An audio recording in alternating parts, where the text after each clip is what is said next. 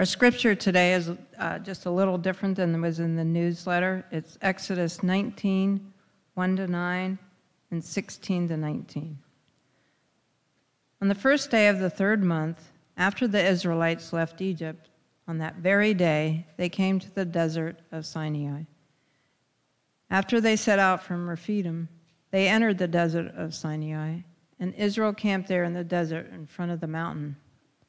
Then Moses went up to God, and the Lord called to him from the mountain and said, This is what you say to the descendants of Jacob, and what you are to tell the people of Israel. You yourselves have seen what I did to Egypt, and how I carried you on eagle's wings and brought you to myself. Now, if you fully obey me and fully keep my covenant, then out of all the nations you will be my treasured possession. Although the whole earth is mine, you will be for me a kingdom of priests and a holy nation. These are the words you are to speak to the Israelites. So Moses went back and summoned the elders of the people and set before them all the words the Lord had commanded him to speak. The people all responded together, We will do everything the Lord has said. So Moses brought their answer back to the Lord. The Lord said to Moses, I'm going to come to you in a dense cloud, so that the people will hear me speaking with you and will always put their trust in you. Then Moses told the Lord what the people had said. On the morning of the third day, there was thunder and lightning, with a thick cloud over the mountain, and a very loud trumpet blast. Everyone in the camp trembled then Moses led the people out of the camp to meet with God, and they stood at the foot of the mountain. Mount Sinai was covered with smoke because the Lord descended on it in a fire. The smoke billowed up from it like smoke from a furnace, and the whole mountain trembled violently. As the sound of the trumpet grew louder and louder, Moses spoke, and the voice of God answered him.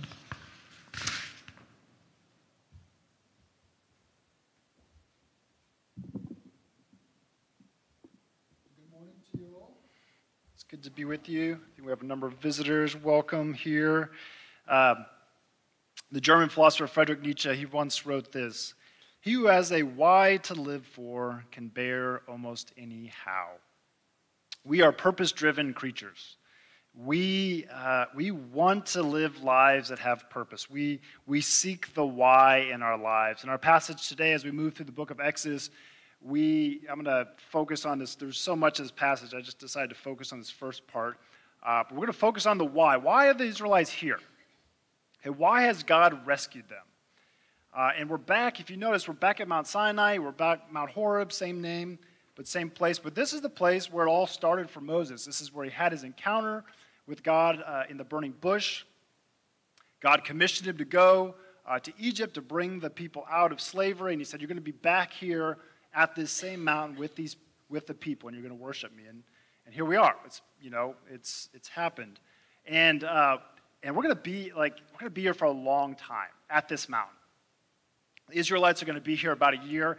In your Bible, as you move uh, farther into the Pentateuch, the Torah, uh, you're going to actually the next 59 chapters take place right here at Mount Sinai. It's not until uh, Numbers 10 uh, that the, the, Israelites are going to finally pack things up and start moving again. So if you're if you're still in the in the Midway's Bible reading plan, that's actually where you get uh, this week. If you uh, if your Bible plan went to the graveyard of Leviticus, which so often happens, it's okay.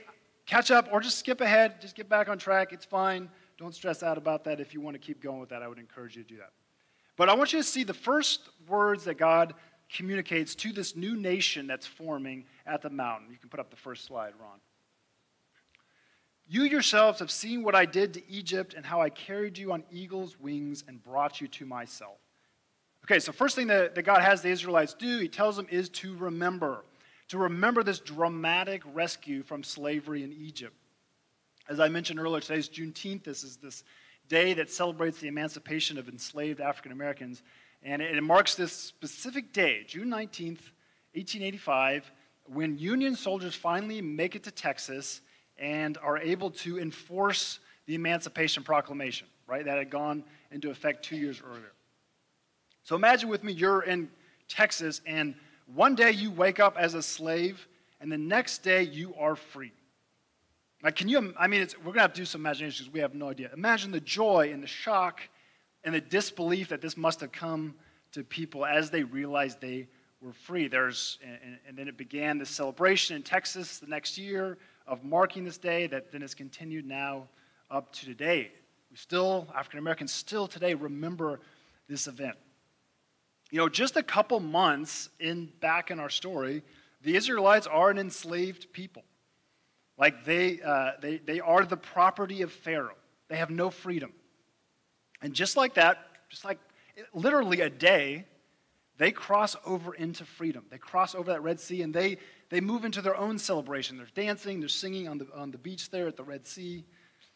And you can see, as you see these two stories together, you can see why this story has been so important to African Americans then and, and, now. See, if, if you and I, if I read, when I read the story of the Exodus, um, I have to think of slavery metaphorically, right? I, the Bible certainly speaks of slavery, like, for example, sin in terms of slavery, and that is a helpful metaphor because slave, sin does act as a, as a form of, bondage. But I don't know, and you don't know, what slavery's like. But for those African Americans on, on June 19th, 1865, for the Israelites, they experienced a literal movement from slavery into freedom. And God does not want the Israelites to forget this. God wants this day, this event to be burned onto their memory. And sure enough, up until today, you know, the Jewish people celebrate the Exodus, the Passover. So we're going to get to the, we're going to move next to the Ten Commandments, the Book of the Covenant. We're going to get this really big section of law. But we're going to start with what did God do for God's people? Okay? This is important for us to recognize. Before we get to law, we have gospel. And what he did was he carried them out on eagle's wings. What a, think about this, like just imagine that. What a beautiful and powerful image we have that God is using as this, uh, as this like eagle, this mother eagle swooping in, grabbing Israel, taking it on its wings, and, and taking it out of slavery. I've never watched, I don't think I've ever watched closely eagles, um, but I've seen, I was recently, actually, I was in the Garden of Gethsemane a couple weeks, and I was watching this mother bird, you know, feed its little, uh, its little chick. It had gotten food and taken. I was thinking about this kind of loving moment, and I've seen, I've been out running and um, come across some Canadian geese and their goslings are right by them, and man, they are terrifying. Anybody ever had that experience with Canadian geese? Like, they will hiss at you, they will charge you. Um, and, and I say that because, like, I just, like, birds can be fiercely devoted to their, their goslings or their chicks or their eaglets, like, totally devoted and loving. And I, so I like this image of, of this God, this, this, this eagle, this fiercely and devoted uh, being that swoops in and grabs the Israelites and takes them out. But we also see that this is a relationship. This is a relationship of love. Okay, God doesn't just uh, grab the Israelites out of slavery, kind of drop them off wherever in the desert. No, He takes them to Him. And what He does is He calls them my treasured possession. This word, this word treasured communicates that the, the Israelites, this, this people at the mountain, these are, this is royal property. Okay? Uh, we read in this verse that the whole earth belongs to the Lord, everything is the Lord's. But out of all that, God chooses this particular people. As one commentator put it, he's like a, he's like, Israelites are like the crown jewel amidst all the nations. I mean, think about this. What a, what a change. These guys, these people, this ragtag group of people who were in slavery just a couple months ago, uh, they go from this being exploited slaves, the, the lowest on the totem pole, to now as the, the, the, the creator of heaven and earth, they are the creator's crown jewel. And it's important that we get this part first again, because as I said, God is going to start to lay out what does it mean to be a nation? What does it be, need to be my people? But he's going to start with the rescue, right? Gospel precedes law. Okay, verses 5 and 6. You can put that up. Although the whole earth is mine, you will be for me a kingdom of priests and a holy nation. So now we're, gonna, we're getting to that purpose statement, okay? God rescues the Israelites. Why does God rescue the Israelites? There's a purpose, there's a why. They have been rescued, brought into personal relationship with God to be a kingdom of priests and a holy nation. So think about this for a, minute. what's a priest? We don't, I think in our tradition, we don't use that language very much. If we do, it's, we might talk about the priesthood of all believers, but I don't even know if we really know what we're talking about when we say that. Priests in the Bible are our middlemen. Okay, they're mediators. Priests, uh, if God is here and the people are here, the priests are the ones that stand in the middle. And the priests are do, do, will do for Israel what Moses is doing now. Moses is receiving the revelation from God, he's passing that on to the people. Um, so, in, in one way, priests are teachers. They communicate to the people of God what, what God desires. Uh, they're also people that will soon offer sacrifices uh, on behalf of the people to restore the relationship with God. Okay, so, so priests serve as mediators between God and people, and at their core, they are servants of God. And God is telling the Israelites, okay, that you know what you know what a priest is. That's what that's what you're going to be for me to the nations. Okay, just as you have these priests in your community uh, that act as mediators between me and you, you're going to do that for the whole world.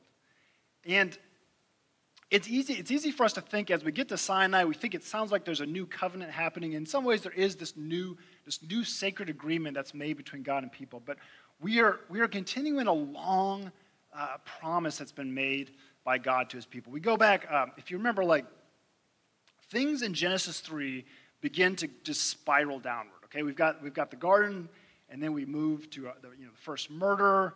We've got eventually the, the flood, we've got the Tower of Babel, the Tower of Babel, and, and, you know, humanity from Genesis 3 to Genesis 11 is just mostly just this spiral downward, and it becomes very, very dark. Creation has rebelled against the Creator, things have not gone well. And at this point in our story, in Genesis 12, this pivotal moment, the, the story of the Bible zeroes in on this one guy, this old guy, got no children, and it tells him, like, from you and your wife who has no children, I'm going to build a nation. Okay? And the important thing about that promise to recognize is that I'm going to use you as a nation to bless all of the earth. Okay, so this is the way, this is the plan that God has to get creation back on track. He's going to take this one person, he's going to build a family, which is going to become a nation, and that nation will be then a light to the rest of the world, a light to the Gentiles. Okay? And, it's, and this is important. I want to point that out because it's, it's easy to read this language and think, uh, what God is saying to the Israelites is if you obey me, if you keep my covenant, like blessings, like just tons of blessings are going to come to you. I'm just going to pour out. Life for you is just going to get better and better and better. And there is some correlation between the, how uh, the Israelites obey and what happens, but, but that's not the point here. As Christopher Wright points out, the emphasis is not on, on Israel getting blessed, it's Israel being a blessing. Let me say that again, okay? The, point of what God is doing with the Israelites is not so they can just have this blessing, it can be this kind of self contained blessing, is that eventually Israel will be the people uh, that blesses the whole world. How are they going to do that? They're going to be priests to the world. They're going to stand before, uh, they're going to stand between God and the rest of the nations as a mediator of who God, and they're going to, they're going to be a holy nation. Okay, so just as priests are, are required to be set apart, required to be distinct, uh, from the rest of the population, the Israelites are going to be this distinctive, uh, holy people. Meaning the Israelites are going to act differently than the nations around them. So, part of the way the other nations are going to be blessed is they're going to come to know the true God, and the way they're going to do it is by, by watching this distinctive people. These people who do this stuff that looks really strange. Like, it's going to look weird. Like, for example, uh, as we'll get to, the, the other nations, they don't have a problem worshiping multiple gods. For you, I'm it. Okay, one God, which would have been very strange then. Other nations, they, you know, they don't ever take a break from working. You, every seven days, you're going to just stop working for a complete 24 hours. You're going to prepare your food differently than the other nations. I, you know, I, when I was in Israel, we had this, um, I had the experience of bumping into a very distinctive cultures that still exist among many Jewish people today. So, example, I was there on a Friday. You know, sundown comes, Shabbat starts. At least for practicing Jews, everything stops, right? You can just, you know in the city that something is different because Shabbat is there. Uh, I went to the Western Wall, which is the most holy place for the Jewish people in the world. And you walk around there and you see, you feel like you are in somewhere you've never been before. There are strange hats being worn by men. There's strange hairstyles that I'm not used to. There's clothes I'm not used to. There's this kind of bobbing at the Western Wall as the Jewish people pray. There's all this, all this stuff that I don't really know what's going on. I feel like I'm in a foreign culture. Because there's all these cultural markers that are setting them apart. Uh, we stayed, for example, at a Jewish kibbutz, and uh, it's come like over the years, mostly just a hotel, but they practiced kosher. Like I've never been somewhere um, where you practice kosher. And the big thing was you had to separate the meat and the, the dairy. You can't eat them together, which, which goes back to this verse about not cooking a goat in its mother's milk. So, meaning at the evening, we, you know, you get your bread and somebody in the group asks for butter, but you can't do that because there's meat being served that evening. Like there's no butter. Uh, you can have chicken, you can have beef, uh, you can have fish, but no dairy. Uh, next morning, all the dairy comes out. There's cheese and there's milk and there's yogurt, but there's no meat. Like that's why like cheeseburgers don't work, right? You can't combine these two things. And I was just I've never seen anything like this. This was very strange to me. I was bumping into a distinct lifestyle. It was it was thought, it was belief, but it was action too. They were doing things that I wasn't used to and I was taking notice. Okay, God is calling the Israelites to be this holy nation, this consecrated nation, this nation that's going to be set apart, that's going to do things distinctively from all the other nations around it. Okay, so that, and this is the part I think that we can miss, we can get kind of trapped in, and this happens all the time, where you just do things for the sake of doing. So that all those distinctive practices, being a priesthood, being a holy nation, so that God can draw the people to Him. Okay, God, did, God didn't free the Israelites from slavery just so they'd be free, just so they could kind of do their own thing. God sets the Israelites free so they can serve Him, so they can do God's thing. And the way they're going to serve God is they're going to have this distinctive role as a kingdom of priests and a holy nation that God is going to then use to draw the nations to him.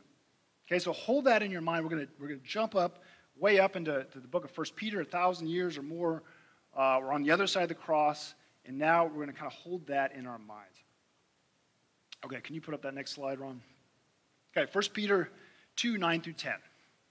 But you are chosen people, a royal priesthood, a holy nation God's special possession, that you may declare the praises of him who called you out of darkness into his wonderful light. Once you were not a people, but now you are the people of God. Does that sound familiar? Sounds like, for me, like Peter's totally plagiarizing Exodus. Sounds like he's ripping off, which is a good thing. You can do that. Because he's using the same exact language, essentially, that, that the writer of Exodus is using. You're a chosen people, you're a royal priesthood. You're a holy nation. You are God's special possession. That sounds very much like what God told the Israelites. And what Peter's saying all these, you know, thousand plus years later is that these things that were once spoken to the Israelites, now they're being to you as followers of Jesus who've been grafted into the covenant. That's being spoken to you. That's who you are. You are a royal priesthood. You are a holy nation. You belong to God.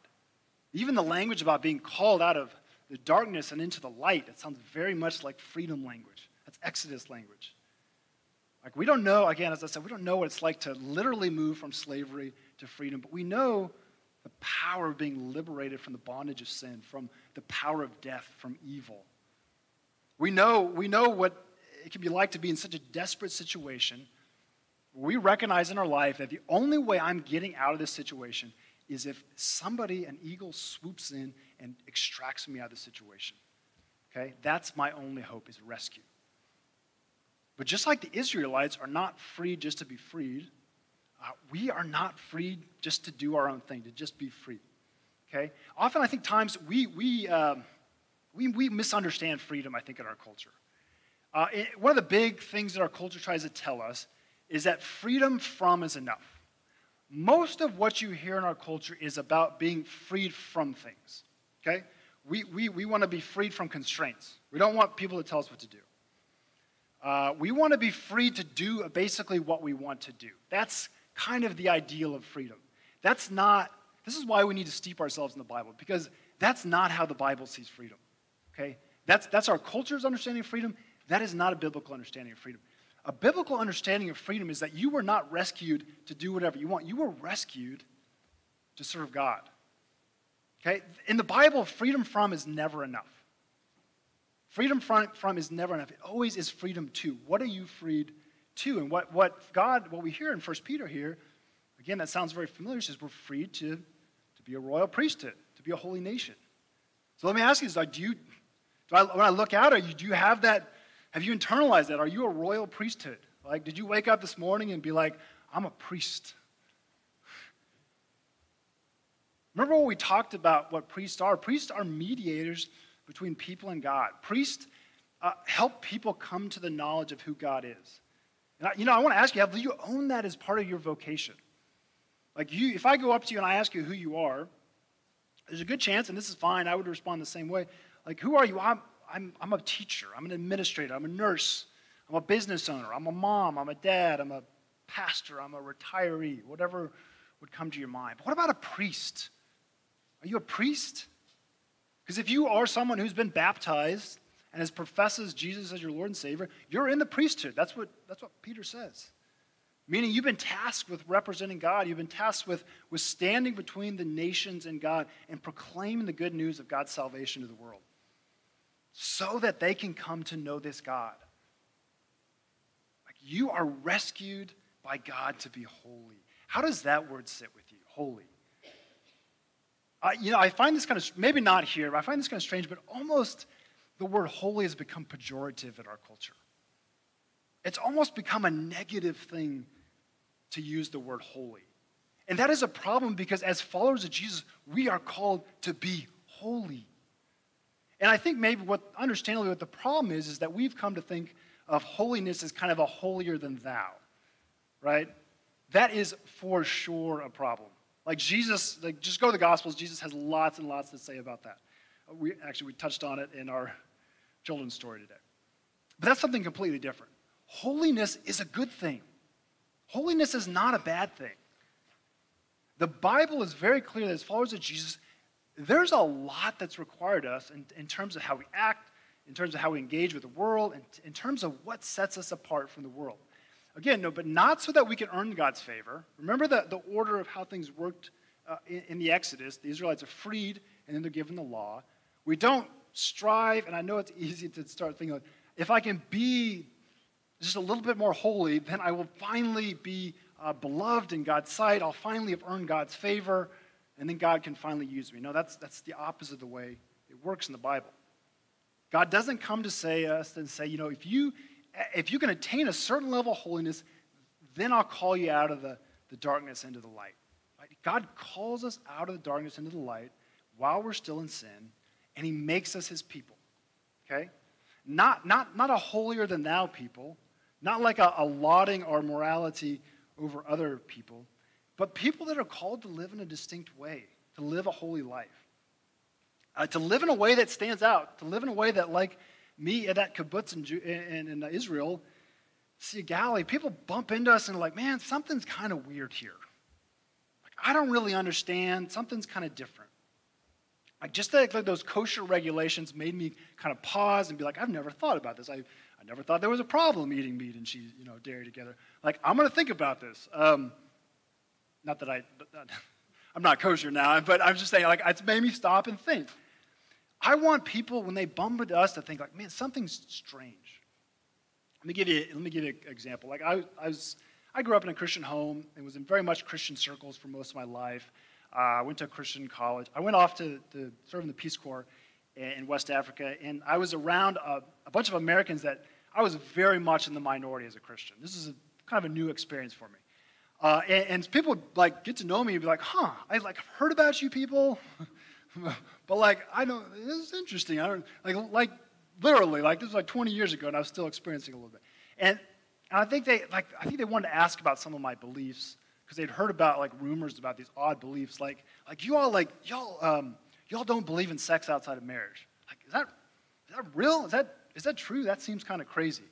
And I remember uh, like answering that question, and I got, as I answered that question of, yeah, we believe that sex is between know, a married couple, um, I got this kind of combination of surprise, like, huh, people still think that way. Um, like maybe a tiny bit of admiration, and a, like probably a decent amount of scorn, and like that's problematic. Okay, like offense. I, I almost guarantee like you have some story like that.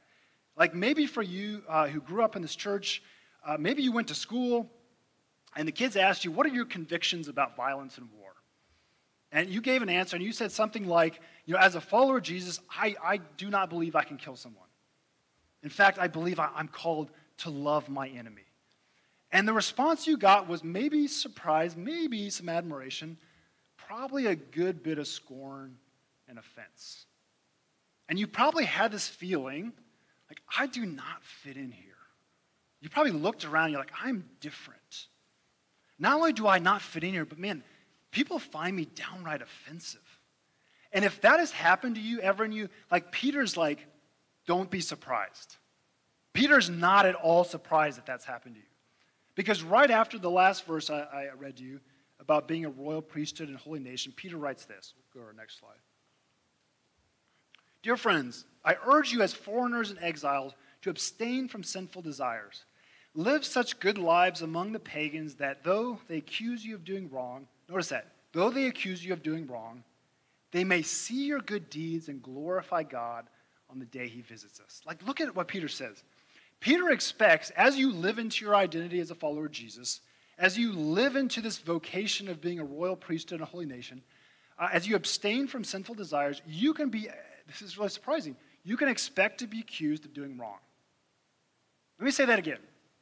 As you live into your vocation as a follower of Jesus, you can expect, according to Peter, for people to accuse you of doing wrong. If you are striving to follow the teachings of Jesus in the New Testament, not only are people going to disagree with you politely, they're going to accuse you of doing harm. Like you're going to feel like a foreigner. You're going to feel like an alien.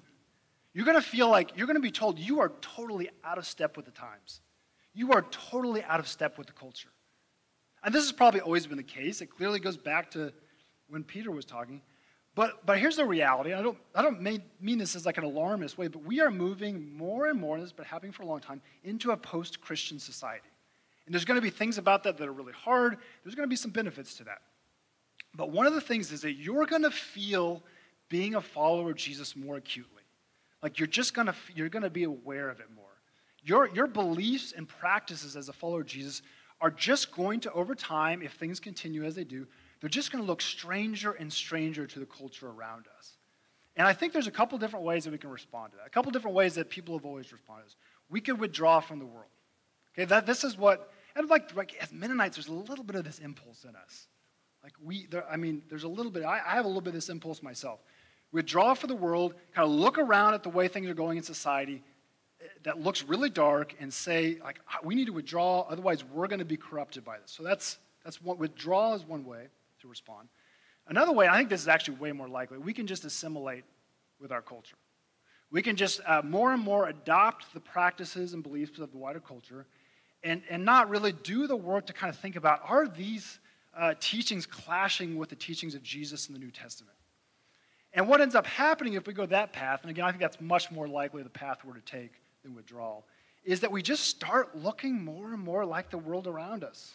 There's nothing distinctive about us. Eh, to use the language of Jesus, there's nothing salty about us. There's nothing that sets us apart. There's nothing that, that people bump into that they take notice because we just we act like everybody else. And according to Jesus in the Sermon on the Mount, when you lose that saltiness, when you lose that distinctiveness, you lose your value in God's kingdom. Remember, why, why are the Israelites called to be a kingdom of priests and holy nation? Is it so they can be a holier than thou people? No. They're called to live a holy life. They're called to be priests so that other people can come to knowledge of the true God, so they can bless the nations. Right? That, that could be another way we go wrong here is we hold on to the teachings, but we use that just to, just to heap scorn at other people. That's not our task either. Our task is to bless other people, to bring them into the knowledge of the true and living God who has saved us. Like our objective is not to go around saying like we're the chosen people here. Our objective is to be light to the Gentiles, the word light to the world, the way that Israel was called to be light to the Gentiles. Um, we're called to be salt and life. We're called to be distinctive, to live in a contrast way to the society around us. And ultimately, this is what's really important about what Peter's saying. And Jesus says the same thing in the Sermon on the Mount. They're, they might accuse you of doing wrong, but I think it's so interesting that Peter says, but they're, they're going to see your good deeds and they're going to glorify God. They might accuse you of doing wrong, but they're going to see those deeds, and eventually they're going to glorify God on the day he visits. That's how they come to know God. That's the goal. Again, the challenge is how do we not escape the world, but now how do we not assimilate into the world? How do we remain salty? How do we remain distinct? How do we remain a priesthood and holy nation? There's, just, there's a book called, uh, by Larry Hurtado called Destroyer of the Gods Christian Distinctiveness in the Roman World. I haven't read it, but I've read some kind of couple summaries of it. And uh, the book is about how in the Roman world, first couple centuries uh, when Christianity was, when Christians were just this small Jewish sect, um, you know, it seems very unlikely that Christianity would spread. It just seems almost impossible when you look back. Because um, they, they, they bumped up against all kinds of opposition. Um, and, and, people in the Roman world like just thought Christians were so weird. Like I, some of the words are like silly, stupid, irrational, hateful, perverse, harsh judgment. Like these are like people in the Roman world thought Christians were just very strange. And yet, Christianity wins over the Roman Empire. Okay? Even though they're seen initially as a threat to society, Christianity wins over the Roman Empire. And, and Hurtado, you can put up the slide, he, he points out, he thinks there's five distinctive features which separated Christianity from the rest of the world. I'm going to read these to you. Okay, number one, this, this is according to Hurtado. The church was multiracial and multi ethnic, with a high value for diversity, equity, and inclusion. Number two, the church was spread across socioeconomic lines. There was a high value for caring for the poor, and those with extra were expected to share with those with less. Radical generosity. First one, just uh, diversity. Number three, it was a staunch in its active resistance of inf- infanticide and abortion. Number four, it was resolute in its vision of marriage and sexuality as between one man and one woman for life. Number five, it was nonviolent both on a personal level and a political level. Okay? Christianity, according to Hurtado, doesn't win over the Roman Empire because it adopts all the practices of the Roman Empire. It wins over the Roman Empire because it's different, it's distinctive. I mean, talk about strange. Like, this list looks strange to me. You know why it looks strange to me? It's because almost nobody in society will allow you to hold all these positions together. Most of what society will say, a couple of those are okay, a couple of those are not okay. Holding that together is not okay. Like progressives are going to be more excited about the first two and have deep problems with the last couple. The fifth one is just kind of weird for conservatives and liberals. Conservatives are going to have problems with the first couple uh, and, and, not problems with the next one, and they're probably going to have uh, problems with the one about nonviolence. You see how strange this looks for us? And yet, these are the historic teachings of the Christian church, right? It doesn't matter if you lean left or lean right, as you bump into the historic teachings of the church, you're going to find that it's a little bit strange. And that is why, I've said this many times, we are not going to look to the political left or the political right to figure out what we believe. There is so much pressure on us right now to do that. What I want to look at is Jesus. I want to look at the New Testament. That's what I want to use to guide us as a congregation on how we figure out. And guess what? It's going to make us look weird. It's not going to fit into a box. It's going to look really strange. We cannot stop being a distinct people. We've got to be salty. We've got to be holy. And ultimately, as if we assimilate more and more into the culture, we will lose that ability to point to Jesus because we've lost our saltiness. You, as the priesthood, as the holy nation, have what the world is looking for. Is there any moment in my life where there is more of a desperate need for hope in the world? I don't know, at least in my lifetime, there is. We offer massive amounts of hope as followers of Jesus. Is there any? I look around, I see so many people desperate for a purpose for their life, desperate to give their lives to something bigger than themselves. We offer that. We give our lives to Jesus Christ. That is our purpose. We have massive amounts of purpose in our life. We have massive amounts of why. And it can carry us through anything. You are a treasured possession. You are royal property. You are a chosen people. Man, you were purchased at a great price. You belong to the king. And the king has given you a vocation, the king has given you a high calling to be a royal priesthood and to be a holy people.